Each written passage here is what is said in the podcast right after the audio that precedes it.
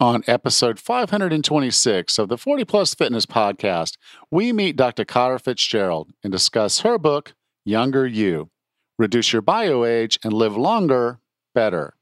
You can find the full show notes for this episode at 40plusfitnesspodcast.com forward slash 526.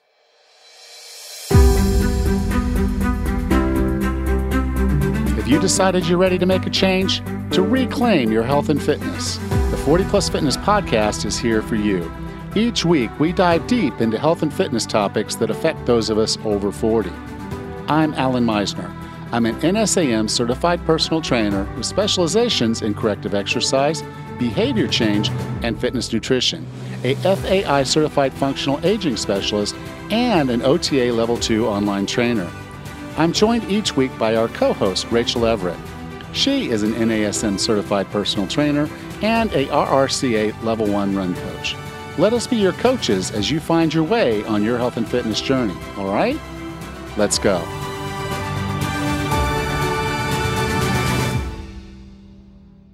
Hey, Raz. Hey, Allan, how are you today? I'm doing all right. Um, good. Well, yeah, good and bad. Like I said uh, the last time we talked, you know, there were some things going on uh, with me here uh, with the gym in particular. Mm-hmm. Uh, my landlord decided uh, that it was time for them to mark up my rent to, to what they felt was full market. Uh, mm. On the space. And in the past, the agreement had kind of been that they wanted a gym next door, that it was good for them to have a gym mm-hmm. next door. And so they had agreed to, um, you know, a moderate reduction in what would be considered market rent. But now they just full out want market rent and we've been open over a month i mean over a year since covid we just add a year when they decided to do this. And so it was just you know bump. There's a 45% increase in rent. And i can tell you the gym business is not a high margin business in general. Um, mm-hmm. you know you you have members they pay. There's no contracts here. So this is not like i've got people locked into a year and they pay and they don't show up. Here if they don't pay they don't show up. They don't show up they don't pay. And so it's it's just that you know i can't there's just no way you tell your members okay rent went up 45% i need you to pay me 45% more uh, mm-hmm. i would mm-hmm. lose all my members so i decided it was a good time for me to go check out this this thing called the market and and he was absolutely right what that was they wanted to market up to a market price and and and all that and i'm like well that's great but I knew if I could get if I paid market, I could probably get something better, something that was more suitable. They've been having issues with their their their their hostels, what they are, hotel hostel, and so some of their uh-huh. members are right on the other side of the wall of our gym, and so people are in there lifting weights or the music's playing maybe just a little louder than you know you need it, um, and so they get complaints. And it mm-hmm. happens about once every four or five months. He'll, he'll someone will send me an email saying you guys got to cut the music off and you know move away from the wall and and I'm like, Jeez. no, I, you know, I'm done. Uh, anyway, and also the gym doesn't have a bathroom. So now, now I've found a space. We're going to have a bathroom. Uh, it's, cool. it's, you know, it's going to be a, a, fair amount of space. It's not, it's not as big as what we have, but it's, it's something we can make work.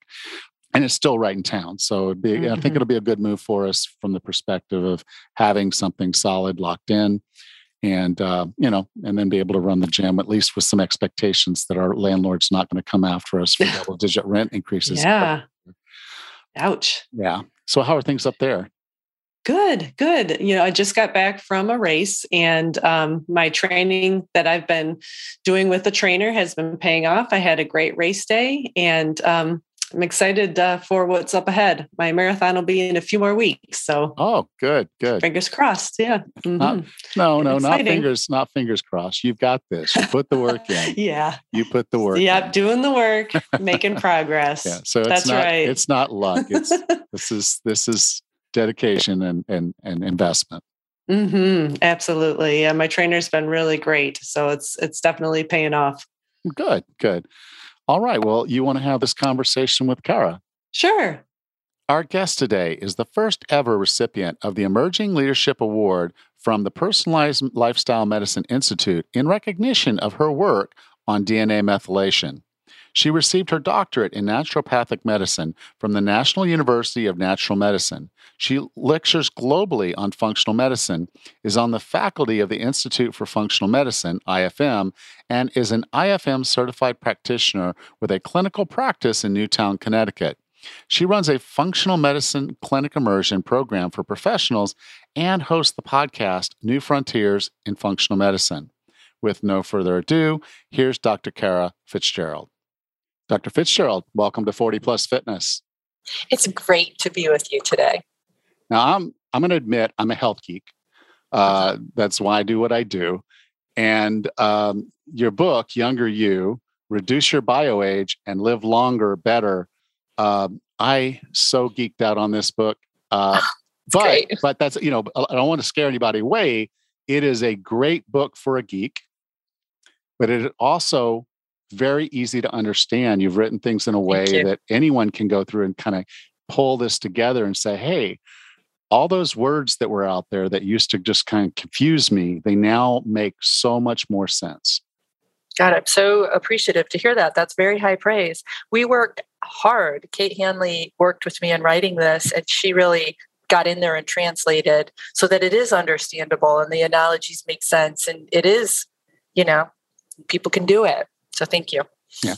Now, one of the quotes, and I, I will always some the good books. I'll just say when I find a good book, I'll I'll usually find something in it like this, just this nugget of quote, typically a quote, or it might be a stat, but usually a quote that I'll say, okay, this is important, and this is something that needs to be shared over and over and over and over and over again. And here's here's the quote I'm taking from your book. When you give your body what it needs without beating it over the head with pharmaceuticals and synthetic hormones, you empower your body's own innate wisdom to lead the way. And, and that is that is such a powerful statement. Yeah, just allow trusting the body wisdom. Yeah. And your younger you program, that's exactly what you're doing. That's right. So I want to start out with some definitions because this is a technical issue when you start talking about genetics. Mm-hmm. We're, we're, we're, we're not talking about carbs and protein and fat, and we're not talking about bench presses and barbell curls and things like that. Those are those are complicated for, for a lot of people. But when you start getting into genetics and epigenetics and these things, it can seem very intimidating to someone that didn't study this or hasn't yes. Uh, isn't really comfortable with the science of all of this. Can we talk about chronological age versus biological age or bio age? Yeah, absolutely. And so it's simple. Chronological age is how many years we've been here on the planet. You can't change it, no matter how much we might want to be 29 again. We're not changing that. Um, biological age is really the measurement of our our physiologic age um, how healthy we are what our wear and tear looks like you know are we are we breaking down faster physically than our chronological age or are we breaking down more slowly and you know obviously we want the latter yeah and in the book you give us some uh, some references to places we can go to get this done like in a lab yep. situation but you also give us right. some easy tests like just take this test and this will give you a general idea plus or minus uh, yes. how well you're doing so i appreciate you making that easy for someone to go out there and just say okay, where's my starting point? And then after going through yes. some of this, actually be able to see progress because progress is what makes us, what motivates us to mm-hmm. keep doing these things. So I appreciate that being a part of this book. We have it online now. So that biological age subject, subjective questionnaire you're referring to is online, and I'll give you the link. It's just youngeryouprogram.com, uh, and then you can just do it yourself, easy peasy, and as many times as you want. And it Good. is fun and it is illuminating. Now let's let's talk about genes, gene, uh, what genes are, and what epigenetics is. Yeah. Okay. And I want to make sure that I fold into that um, at some point how we actually measure biological age because that's tucked into this epigenetic conversation. Our genes are the our hardware basically. They're you know they're just kind of tucked into the nucleus of the cell um, really not doing anything unless they're called upon to turn on so we've got about 23000 genes less, far, far less actually than than most plants. Our genome is relatively simple. And when we mapped the genome out back in the early 2000s, there was a belief that we were going to be able to find a genetic cause for all of the chronic diseases that we are swamped with. And upon completion of the genome, it was clear that it was that was too simplistic of a goal. And that ushered in the era of of epigenetics or epigenomics. I mean, and epigenetics has been around for a long time, but there's a lot of attention here now. And what that is, is epi is above, and genetics is our genetic material. So above the genetic material, or how we regulate genetic expression. And this is where the rubber meets the road.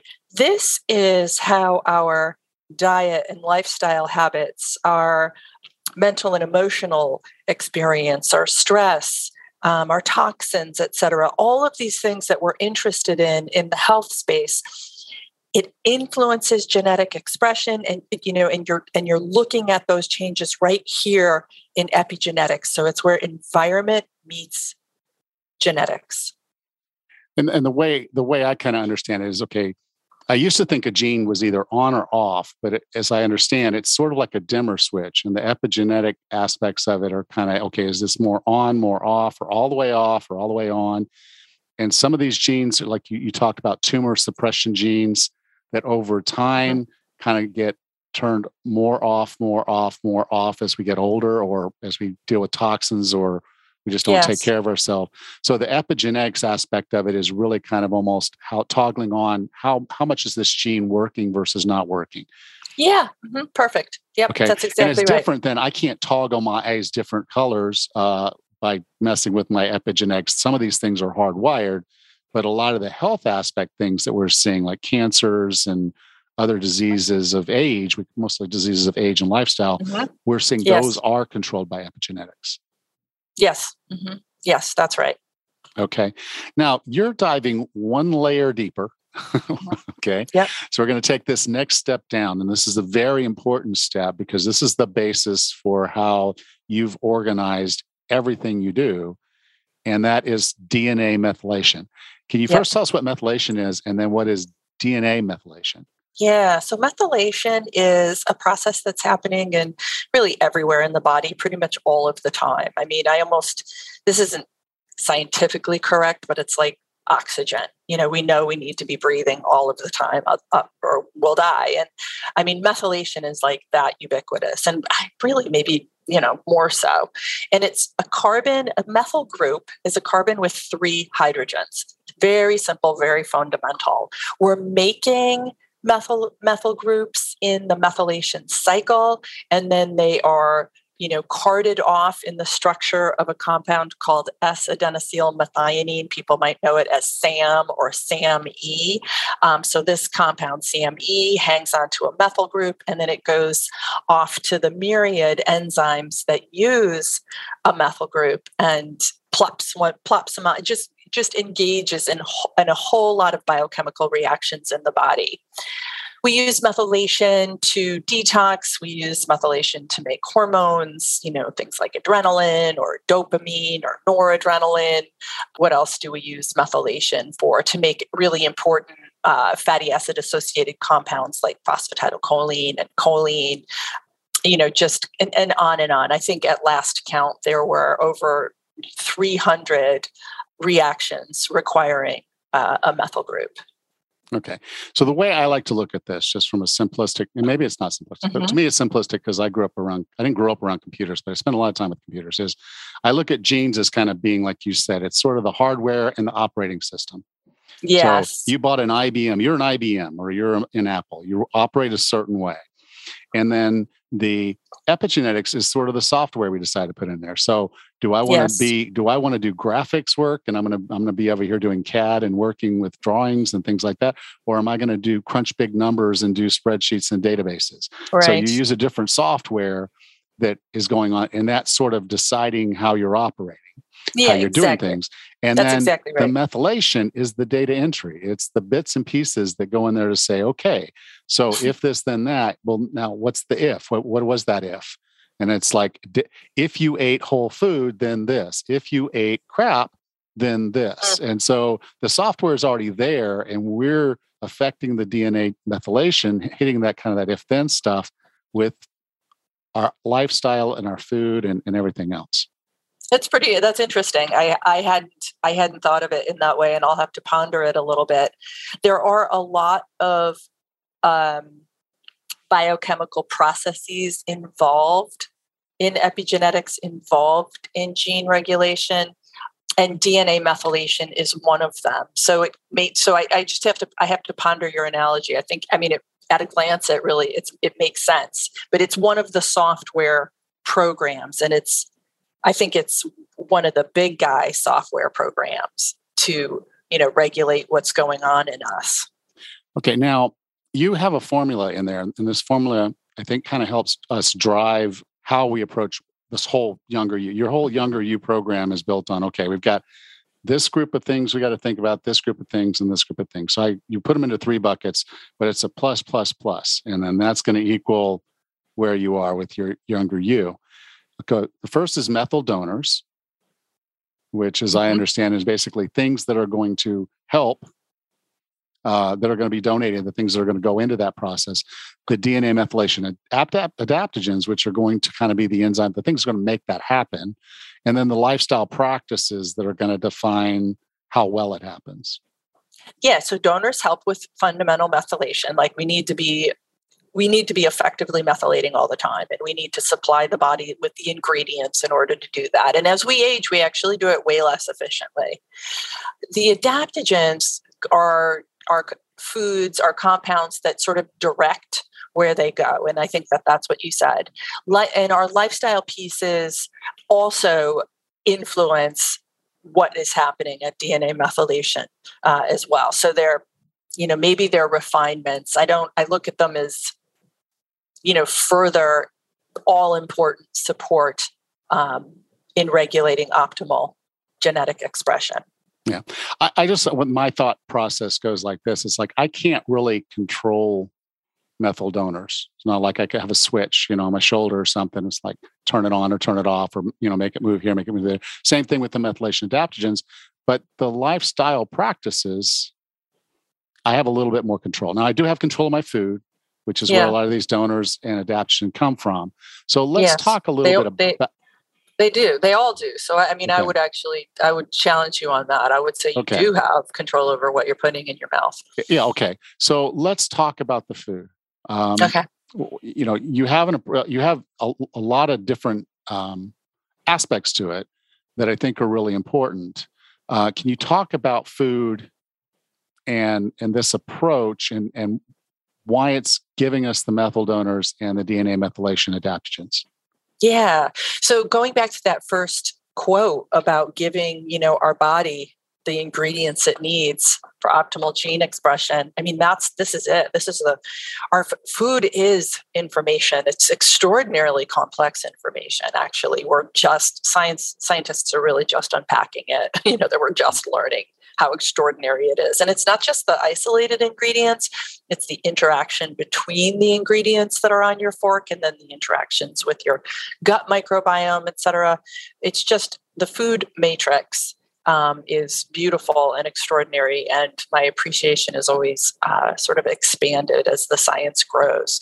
So we want to be consuming foods. We want so we want to be consuming these methyl donors that we need a lot of instead of in isolated vitamins. Actually, I shouldn't say instead of because there are times when we need isolated vitamins. So I I, I want to be clear that I'm not suggesting we stop isolated vitamins as needed, but in, but eating as many in a food matrix will yield more bang for our, our buck.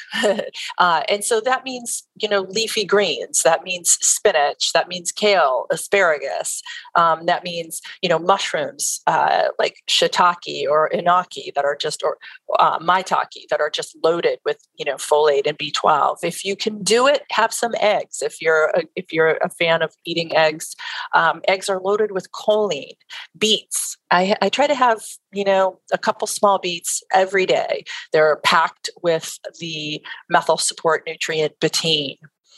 Another methyl donor superfood is liver. We like people to do about three servings of liver per week. So not loads, and and the eggs we look at in a weekly serving as well. So you don't have to have them every day, but maybe five to, to ten eggs per week. Um, we do have a, a, a, a vegetarian slash vegan program that one can follow. We just didn't do our research study on it, so you'll have to stay tuned. We're actually continuing to research, so t- stay tuned there. But this original study was used using animal products. So those are methylation adaptogens. And then the methylation, excuse me, those are the methyl donors foods. Uh, and then the methylation adaptogens, these are the beautiful polyphenols that seem to direct how the methyl donors behave and where they go. Um, top ones include green tea, you know, the, the catechins, EGCG being most famous, uh, rosmarinic acid in rosemary, quercetin, uh, curcumin, luteolin, what else? Resveratrol, all of the beautiful compounds in blueberries and, and berries in general. So think, or and diindolylmethane, sulforaphane, so cruciferous vegetables. We want you to just be just fill your cup with these nutrients. And I think together they just pack a really profound punch. So I'll just stop there and see if you no no thoughts. no that's great because some one, a couple of things that are there is yes if if you eat keto if you eat vegetarian if you eat paleo if you eat uh, mediterranean yeah. all of these stack on top of the yes. way that you're approaching this but you're just saying and there's some very core things here high quality whole food uh-huh. You, you, didn't say Twinkies or Twiscuits or, or anything like that. These are high quality whole foods. Uh, it is plant forward because a uh-huh. lot of these uh, methyl yes. donors and the adaptogens that we need are they're going to come from plants. In That's fact, right. I actually I think this week was the first time I've ever bought fresh rosemary in my entire life. Wow, uh, good. Oh, that's great. cool. Uh, you know, and a lot of the foods that you mentioned, I love. I love beets. I mm-hmm. love liver, and so those are normal nice. things. Uh, but it just kind of reminds me to make sure that they're in the rotation enough that I'm, I'm yes. getting enough methyl donors, as you say. One thing that I think is going to be kind of interesting to a lot of people is that your approach is sort of keto leaning. Not necessarily yep. all the way to ketosis all the time, but yep. at least leaning towards keto and mm-hmm. utilizing intermittent fasting. Yes. So, why are those two a part of this? What do they do? Well, we know that ketones are are extremely helpful, and I and I want to just before I jump into the and answer those two questions, I just want to underline the comment that you made about about how stackable this is. We used this in clinic practice years before we got to research it. And so we layered these principles into the myriad, you know, very individualized diet program. So if we had a strict keto you know protein restricted keto with a cancer patient we could layer in these principles uh, if we have somebody with profound allergies or on a FODMAP or you know any of the myriad diets that one might use in clinic practice or even out in the world that you know the diets that people might be exploring these principles are designed to be layerable, layerable, layerable. This is not exclusive. The only time you might consider doing this and following it exclusively is if you really want to, you know, get the results from our study, and that's an eight-week chunk of chunk of time. And so that's when I would say, but, yeah, if but, you want to. But it, it is a reduction of over three years of bio age, is what you were finding yes. in your study. So this is that's not. Right. It is yeah. eight. It's not chump change. It is yeah. eight weeks and it's restrictive and it's mm-hmm. intensive. Mm-hmm. It's called intensive. We're going to talk about yeah. it in a little bit more detail later. But it it has some pretty profound, at least when it was a small group, but it, it, to be fair, pretty profound findings from just that small trial in just eight weeks. Um, yes. Um, I think anyone here can sit there and say, I can I can do anything for eight weeks, uh, yes. particularly if you see the benefits that I think you'll see if you do this. And then the other side of it is if you're eating a certain way, and you hear about some of these other foods, you might have thought, okay, well, I'm in keto and beets are a root vegetable, so therefore I shouldn't be eating them. You can still stay in ketosis yes. and eat beets. I, I do it all the time. It's just yes. a function of being aware of how much you're eating, how many carbs you're taking in, and what your tolerance is. And if you get your insulin resistance under control, which is a part of what this diet does as a part of the anti-aging yes. aspects of it, you will probably be able to tolerate more natural sugars from things like beets and that's exactly right that's a great point yeah so right absolutely and you can figure out you know when you may consider eating your beets you know perhaps after you've done something cardio. And we're not talking about a ton of beets. You know, I think, you know, two medium beets a day. So, you know, you could cut them in quarters and just have a bite of beet if you're working with blood sugar issues. So, key, so ketone bodies are important, um, I think, epigenetic signal molecules. And I think uh, the the data around uh, ketones as as epigenetic regulators it's, it's just emerging so they're they're included. We wanted it to be keto leaning for that reason, but also just the potent anti-inflammatory potential of having background ketones. You know, their their brain fuel. I mean, they just serve so many. You know, having some circulating ketones. Um, having our bodies exposed to some circulating ketones you know daily for even for a limited period i think is is really important in long-term health and longevity yeah. Um, and, what, I, what I've seen tuned. is when someone, yeah. someone when someone gets their gets the metabolic flexibility to be able to use ketones in addition to glucose, what what I've found is that the cravings for glucose go away because the energy source is always there. We carry enough body fat to yes, pretty yes, much yes. function for a long time. Uh, yes. and we already have enough blood sugar and and basic available sugar to last us for a couple hours of even intermediate level work. So for most of us, if we get that metabolic flexibility, we're not constantly hangry, not constantly hungry. And so having the ability to utilize ketones gives us that capacity to, to choose, gives us some freedom. And a lot for a lot of people, then that also leads into then the intermittent fasting and how easy it becomes once you're adapted yes. to using ketones. Yeah, that's right. And we know, of course, we know that, you know, Longo has done lots of research and data continue to come out showing the benefits of different fasting structures and we wanted something doable you know we didn't want this study to be about intermittent fasting or fasting we wanted it we, we really wanted this program to be easy to be doable for a, a, a large population so it's 12 hours on 12 hours off it's very gentle. Um, but the data on on fasting on on time restricted eating and biological age is just growing and it's and i think it's good. It's impressive. Yeah. And these are not extremes and these are not no. uh, you know low calorie you know that's right. eat, it's not calorically cardboard restricted. stuff. That's right. uh, that's right. you're eating healthy high quality foods uh, you're not trying to blast your body with a bunch of supplements you're supplementing as necessary. So, you know, this time of year up north, probably some vitamin D. Uh, if right. you're vegan, uh, probably some vitamin B12. Uh, you know, just kind of making sure that you're you're putting the right things in your body. If you can't get it from your nutrition or your body can't make it itself, uh, then you you do some supplements. Yeah, we do. In our study, we it was very simple. We didn't want to lean on supplements, but I agree with you. And there's a there's actually in the book there's a supplement section in the book where I talk about you know just some workhorse nutrients, as you said, like vitamin D, or if you're vegan, B12, and possibly iron in some some circumstances, fish oil. You know, there's some, some basic things we we want in our background if we're not um, adequately consuming them in the diet or we're not consuming them at all. Um, but in the study, we only used a greens powder to get just another little hit of those all important polyphenols that I mentioned. And we used a probiotic Lactobacillus plantarum.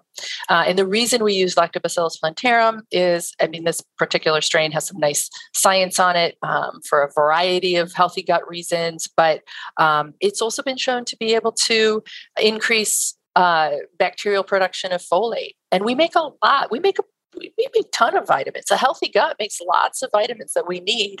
Um, and we know, so beyond just making vitamins, we know that the microbiome regulates host you know epigenetics and it, it plays a lot a lot of roles and it's just you know continually being unpacked we're just starting to wrap our arms around it so we know that a healthy gut microbiome is, a, is an essential component so those were just the only two things we used in our study yeah there were a couple things that i i took away as you got into this as far as supplementing and things like something as simple as put your mushrooms out in the sun for a little while yeah. and they'll they'll have some more vitamin D. Or, Isn't that cool? it's like an easy mushroom hack. Yeah. Yes. Just put it out there. If you got high quality sun, put it out there for an hour or so. If you if you can, put it out there longer and it's going to soup up the vitamin D you can get from those mushrooms.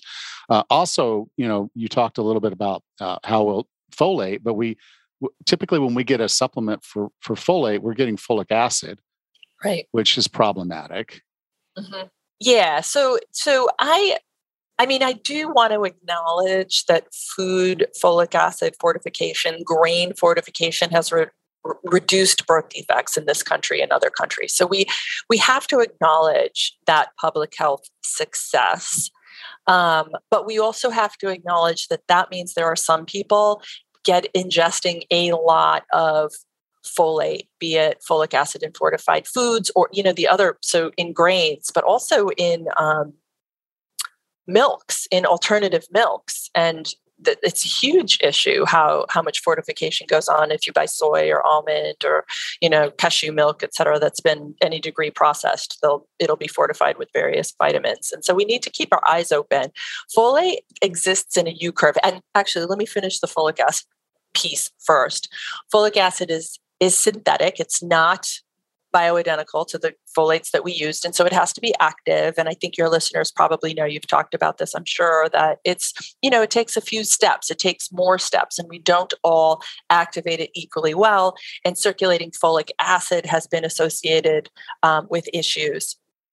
As far as DNA methylation goes, imbalanced methylation isn't going to come from folic acid, though. So I don't follow that thread in the book too far. Imbalanced DNA methylation can come from it. So, folic acid has to be activated into a body usable, a bioidentical form, and then it could go on to influence DNA methylation. So, any excess forms of any, I think, isolated vitamins can, in some people, probably be problematic. And it's it is not black and white. This does not mean that you throw your supplements out at all. But it does mean that you recognize, you know, if there's excess and you, you know, and you're you're paying attention. And if you're taking isolated vitamins you're doing it for a reason. You know why you're taking that much. You know are you taking it long term? If so why? Is someone managing that? You know et cetera. There's we, we just in the age of epigenetics, so in the the omics era, where we can see our genome, our microbiome, our epigenome, et cetera, in this era, we are able to see nutrients, lifestyle, vitamins influence on our physiology more than at any other time. And because of this, you know, I don't think we can any longer say, you know, we'll pee out the vitamins we don't use, et cetera. I think we need to be a little bit more mindful. Yeah, and and and you're wasting money. I'm just, just right, right, yeah, right. Expensive pee. yeah. Um, so let's jump into some of the lifestyle things, and and in there you had pretty much four things. And the reason I want to mm-hmm. talk about these four things, uh, in addition, is this is the message that we hear over and over. You, you can take this back to Buettner when he was talking about blue zones. Mm-hmm. Uh, Dr. Day, um, the probably the last, I would say, out of the last 10 episodes, if we didn't talk about these four or five things, we talked yeah. about food, we talked about exercise, we talked about yeah. sleep, we talked about stress management. Uh, in some cases, we talked about toxins, which I kind of lump in with stress management. So it's emotional stress or, or actual chemical stress, and then social connection. Those four things exercise, sleep, stress management, and social connection are so important. But yeah. you can they're affecting us at this level. They're they're at yeah. this level. This is not just a oh I feel tired because I didn't sleep. We're doing something to DNA methylation.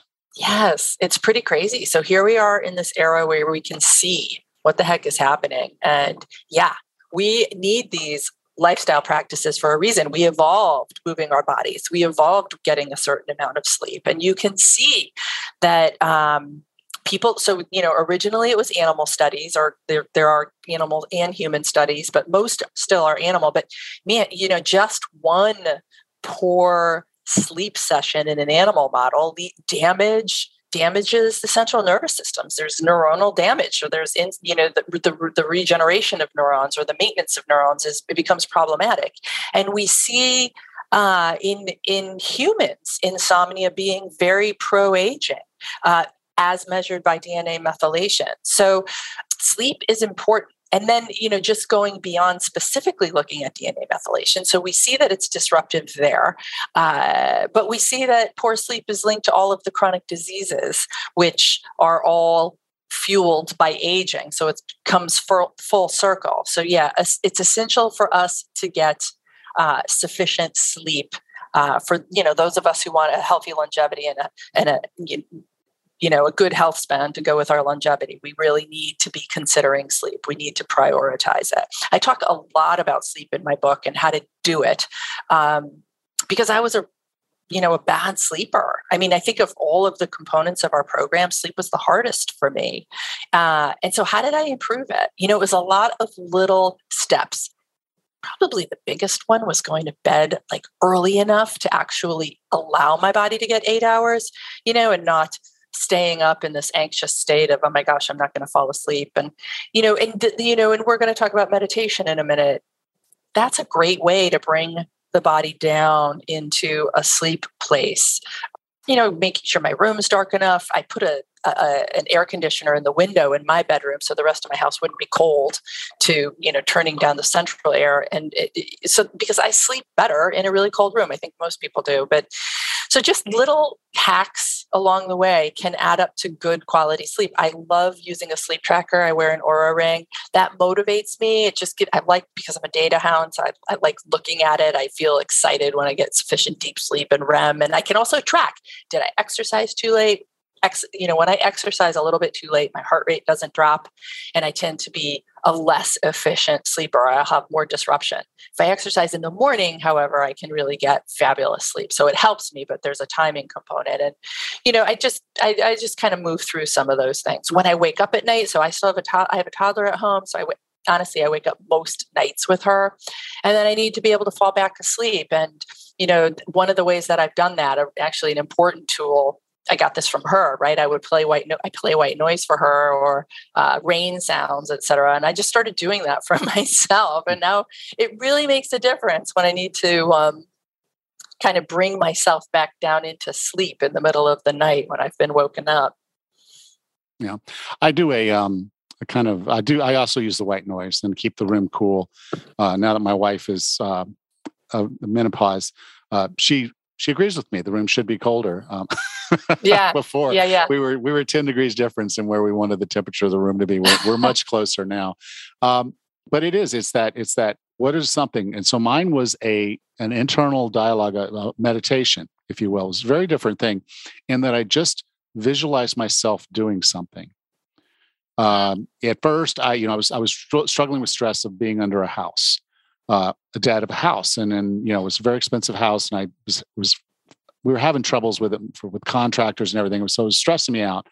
I actually was laying there one night thinking that I'm under the house, and there's but it's on sand, and so all I have to do is just start digging, and I would dig out, and I would see blue light, and then I would see feel the sunshine, smell the air, hear the the noises of the waves and the birds, and then I'd climb out and I'd start walking, and I'd be asleep.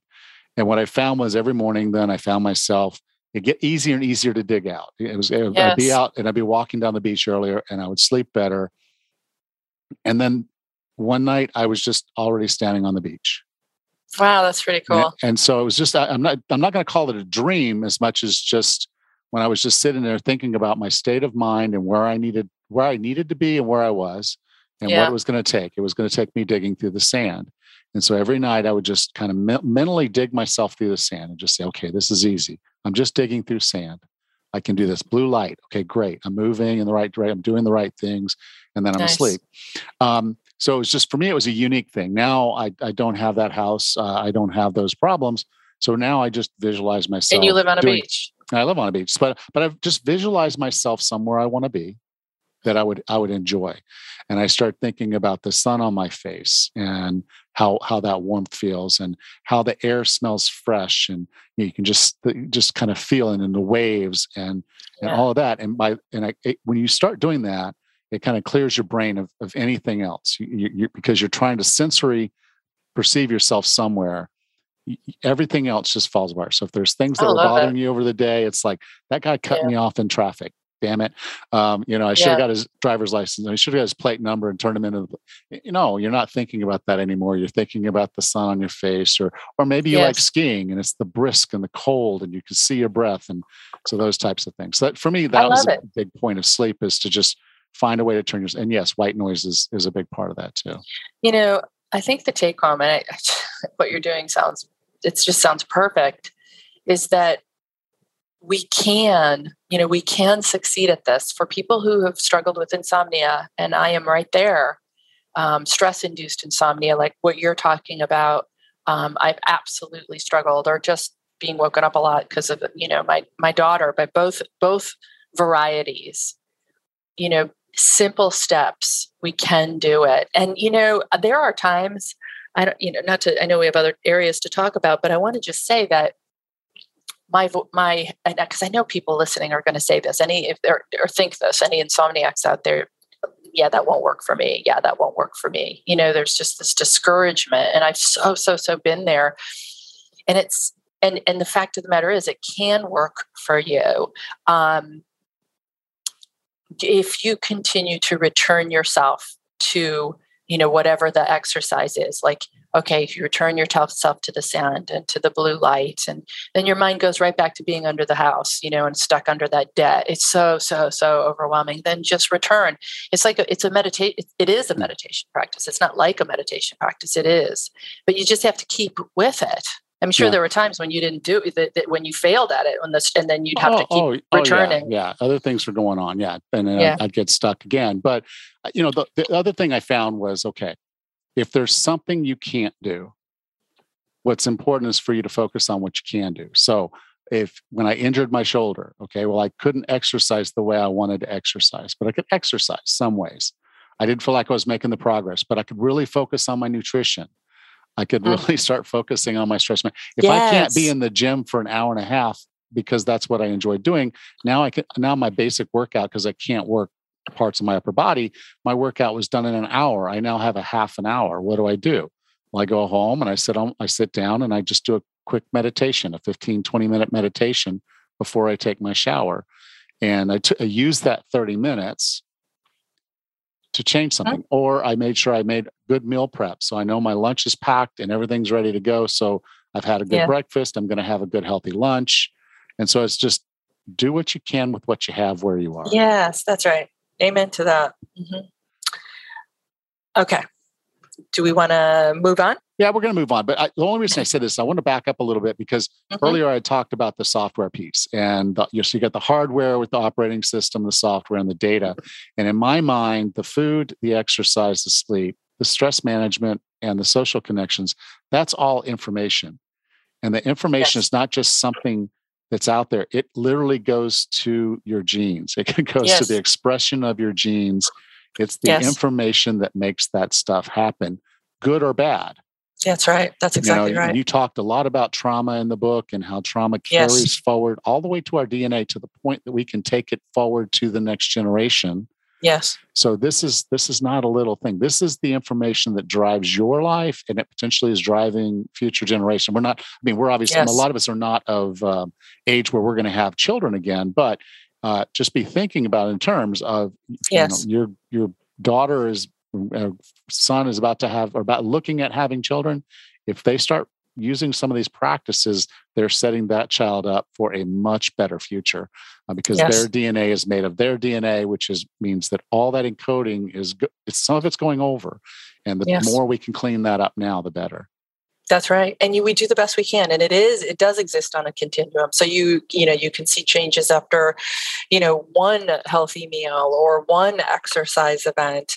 Um, but clearly you're going to see stronger and more deeply rooted favorable changes um, on DNA methylation or the epigenome with you know continued practice um, i just want to say because it's so so cool is there's a study looking at exercise and the heritability of that and you know you can you can pass some of those beneficial genetic changes down it's just i just think it's so cool i mean we know this for for food and and and i think trauma has been um, probably better studied than almost anything the heritability of trauma but it's just you know if you're doing your crunches and you're going to conceive, I mean, go you. if you're doing your your powerlifting or whatever, I mean, you can set, you can hand some of that down. Absolutely. And actually, just thinking about exercise and, and older people, they get more of an epigenetic bang for their buck than younger folks. So you had brought up those tumor suppressor genes. These are cancer fighters in our body. And as we age, or if we have cancer, these genes get you know really kind of turned off and exercise helps with re-expression so um, it's neat it's neat yeah. it's, it acts like a methylation adaptogen all right so now i want to quickly talk about alcohol because you mm-hmm. talked about um, a um, adaptogen resveratrol resveratrol, uh, yeah, yeah, resveratrol, uh, and everybody thinks, "Oh, great! I can have a few glasses of wine every night, wine. and I'm, I'm, just all I'm doing is putting antioxidants in my body, and I'm good." Um, maybe the story is not that clean yeah it's not. We we sorry guys. Sorry guys.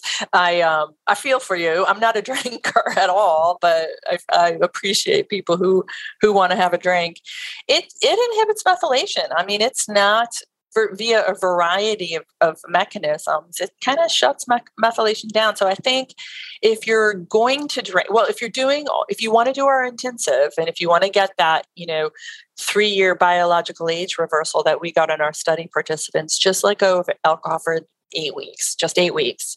Um, after that, you know, we've got an everyday program that you know you can uh, resume drinking if you like to and but it's modest you know we don't want you pounding back the sauce a lot because you will mess with methylation and dna methylation uh, you can you can have some wine. So, you know, have some dark red. I think it's help, you know, that's a, a, a, good variety, a good type. You have it be low glycemic, you know, or do some, you know, clean gluten-free vodka or something like that. Um, but but keep it modest and maybe, you know, if you're if you're into it, consider having an extra serving of you know some methyl donor food that you particularly like in conjunction with that just to support it yeah now, so let's let's get a little into the program because what I really liked, and part of the reason that your book is as thick as it is, is that you gave us every tool imaginable to make this manageable yeah. for everybody. Meaning, there is an intensive program.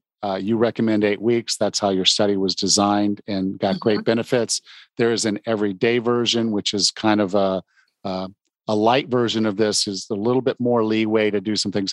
But but even in the book you talk about how you can walk your way into this by just picking one or two things to do a little differently and get there. You provide yes. meal plans if someone wants to follow something stringent you give us kind of guidelines if we want to have a little bit more give and take of eating the kind of foods in the way we want to. You show us how we can layer it across different ways of eating like vegan vegetarian uh, keto Mediterranean, yeah. paleo, which are, is this pretty much is already paleo if you really map it out. Yeah. And then at the end, you give us a bunch of recipes to kind of make all this work. So it's a and, and shopping list. So I mean, yeah, you didn't leave anything out. It's like you literally just I take know. the shopping list, go and say, okay, here's the recipes to make this dish. This is my meal plan for the week. And and quite literally, you've you've laid everything it's out. It, it, made yeah. the book over 490 pages, I think. Uh, yeah. so it it's did. a thick book. Uh, it's weightlifting. Just think of it that way. It when is. you pick it up off the yeah. ground, it, use your legs. It's a big book, uh, but it's it's got everything in there to kind of walk us through this program. So, yeah. is there anything else you want to talk about with the program that someone should know?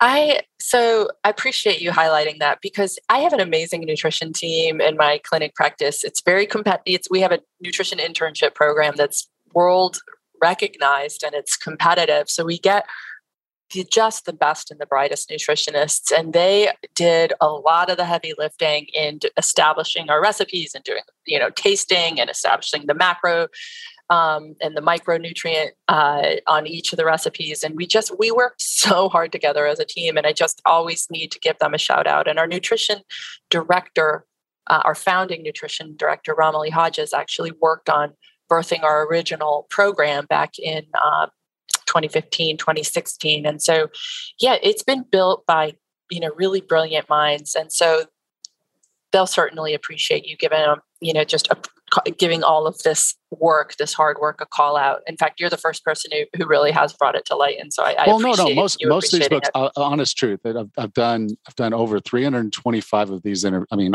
of, of these interviews, and mm-hmm. Almost every one of them, they'll do their book and they'll have a plan, eh, a program, eat these foods, do eat this way, and then they follow it up about a year later with a cookbook.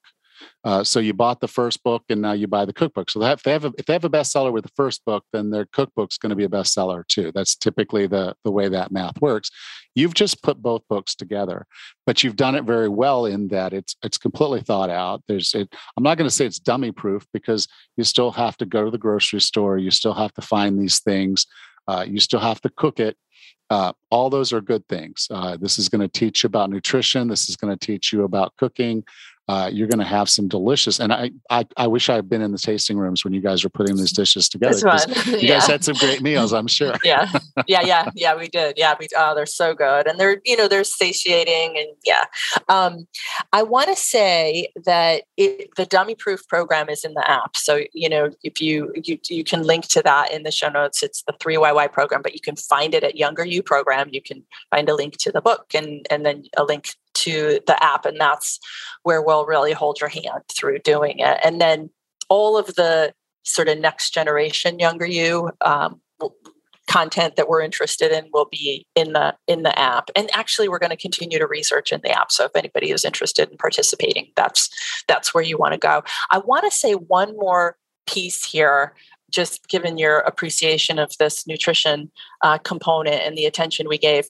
So we ended up needing to create, I just had to, and I'm so glad the publishers let us kind of nudge it in, um, the, what we call the younger you hybrid. It's, it's half the intensive, layered some of the everyday principles in. It's for when you're um, getting ready to conceive for men and women, because if you read the book, you'll see men in the world of epigenetics. Yeah, you're a big player in what happens with your with your baby, um, both you know in utero while your partner's carrying the baby, but then you know the the the genetic expression pattern that they inherit you play a huge role here. So how do we prepare for conception men and women? What what do we want to be thinking about during pregnancy and you know and breastfeeding? And so we designed this younger you hybrid for that. It just seemed to, it's such a huge hugely important time in DNA methylation and demethylation. It's such a huge important time that I, I, I just couldn't leave it out of the book. So that information is in there as well. Yeah. So it's going to be a great reference for you today, for your kids today, for your grandkids yeah. tomorrow. Now, I define wellness as being the healthiest, fittest, and happiest you can be. What are three strategies or tactics to get and stay well? I love it. I love that. I think that's just such a, a beautiful. I, I, you know what? If somebody's going to be the healthiest, fittest, and happiest, I mean, I think that they're going to be, you know, epi, epigenetically young as well. When I read your your definition and and just sat with it, I what I thought was, you know, get into the driver's seat of of your genetic expression when we age, we like in this country, in the United States, the final 16 years, we have at least one diagnosis, and most of us have two. Uh, we're on multiple medications. We end up turning over our life savings and all of our hard work to pharma, to skilled nursing care facilities, to um, hospitalizations. Like all of our hard existence, you know, we just fork it over to the medical uh, establishment. And it's just so sad to me. So, aging is the biggest risk factor for all of these chronic diseases that we just want to avoid with every fiber of our being. And it looks like, you know, these diseases, the whole aging journey, take over our genetic expression. Like they get in the driver's seat. And so, I would say that we want to be in the driver's seat of our genetic expression. We want to take it back from these chronic diseases. We want to take it back from the aging process and do it. And the and this program will allow you to do that. So I would say you know bathe your genes in methyl donors and adaptogens in a healthy in the healthy way we outline you know get enough sleep exercise and you know well this is more i'm going beyond your three but community connection would be the final great dr fitzgerald if someone wanted to learn more about you uh, learn more about the book uh, younger you the Younger You program and the app that you spoke about, where would you like for me mm-hmm. to send them? Very simple is just youngeryouprogram.com. Great. Well, you can go to 40plusfitnesspodcast.com forward slash 526, and I'll be sure to have all the links there. So, Dr. Fitzgerald, thank you so much for being a part of 40 Plus Fitness. Oh, it was my pleasure. It was really great talking with you today.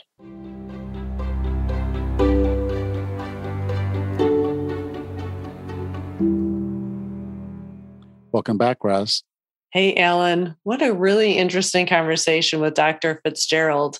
You know, we've always been told how eating and moving and all these um, lifestyle changes are good for our health, but now it sounds like the science, science is out there to kind of prove it as far as our genetics go. Yeah, you know, I think people feel like they're genetically wired to be a certain way. You know, um, right? Obviously, you have blue eyes or you have brown eyes, and you know that we know why that happens.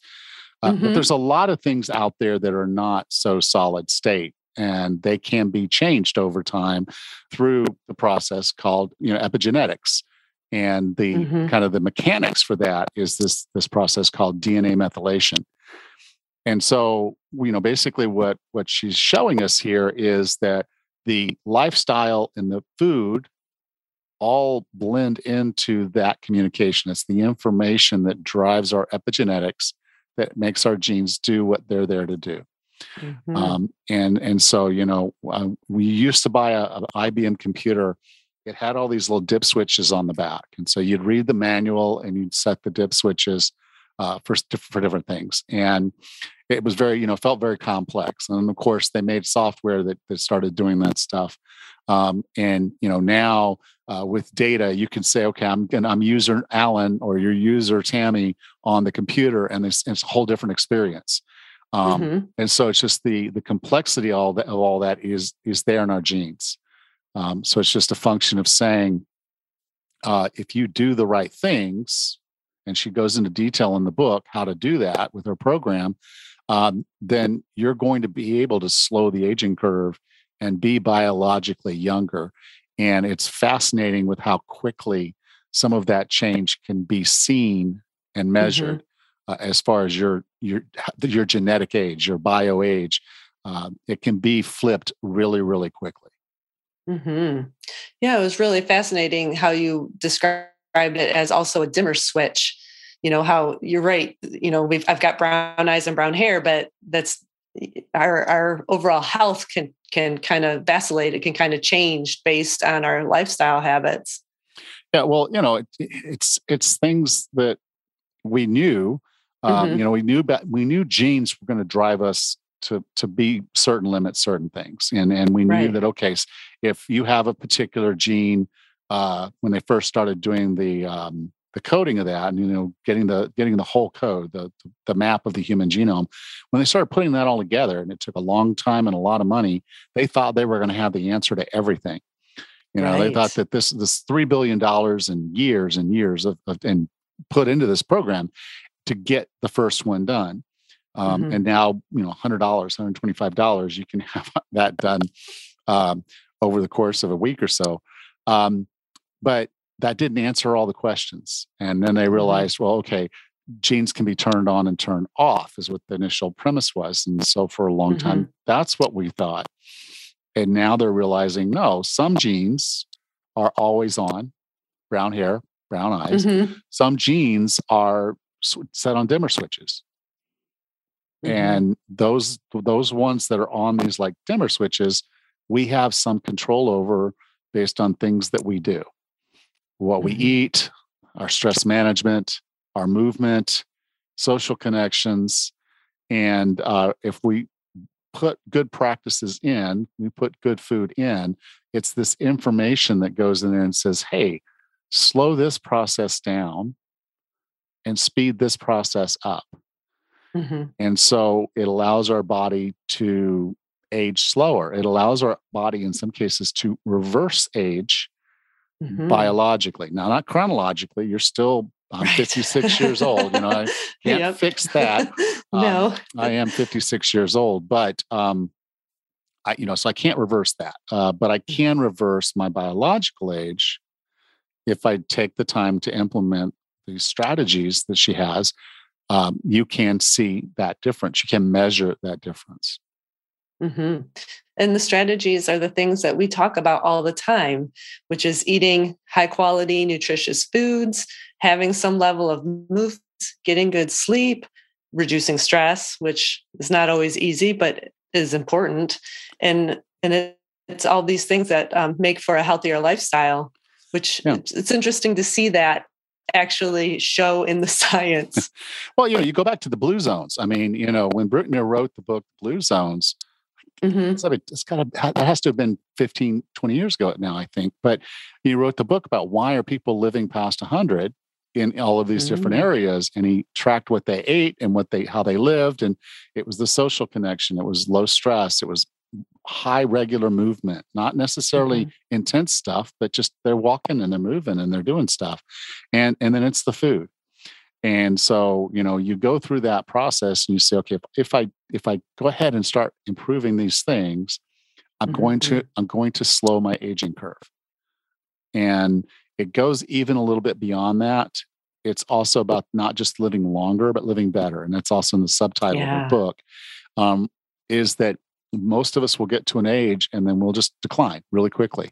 Um, and mm-hmm. that's the aging curve and uh, it's a scary slope when it starts to happen that way you can mm-hmm. delay that and, and have that slope happen later in your life um, mm-hmm. if if you take the time to do it um, we we live longer because medicine keeps us alive longer but it doesn't keep us healthier um, medicine doesn't do that so what we have to do is do the right things with the foods we're eating the, the, the mm-hmm. movement the sleep the stress doing the things that put good information in so that the dimmer switches are turned on and off in a way that help us live longer and better. Yep, that sounds great. What a fascinating interview. Yeah, it's a good book. If you're interested in the science of all of this, uh, she did a lot of research on these different things and, you know, even some of the kind of the more frou-frou things that are, you know, out there that you can try. Uh, mm-hmm. But this is just a real good, solid, okay, this is how it works. Um, understanding this formula, you go through the process and you start trying to eliminate bad things and add good things um, and it works. Awesome. That sounds great. All right well uh, talk to you next week. Great. Take care Allan. You too. Thank you. Next time on the 40 plus fitness podcast we discuss what history tells us we're doing wrong with our health and fitness. Until then have a happy and healthy week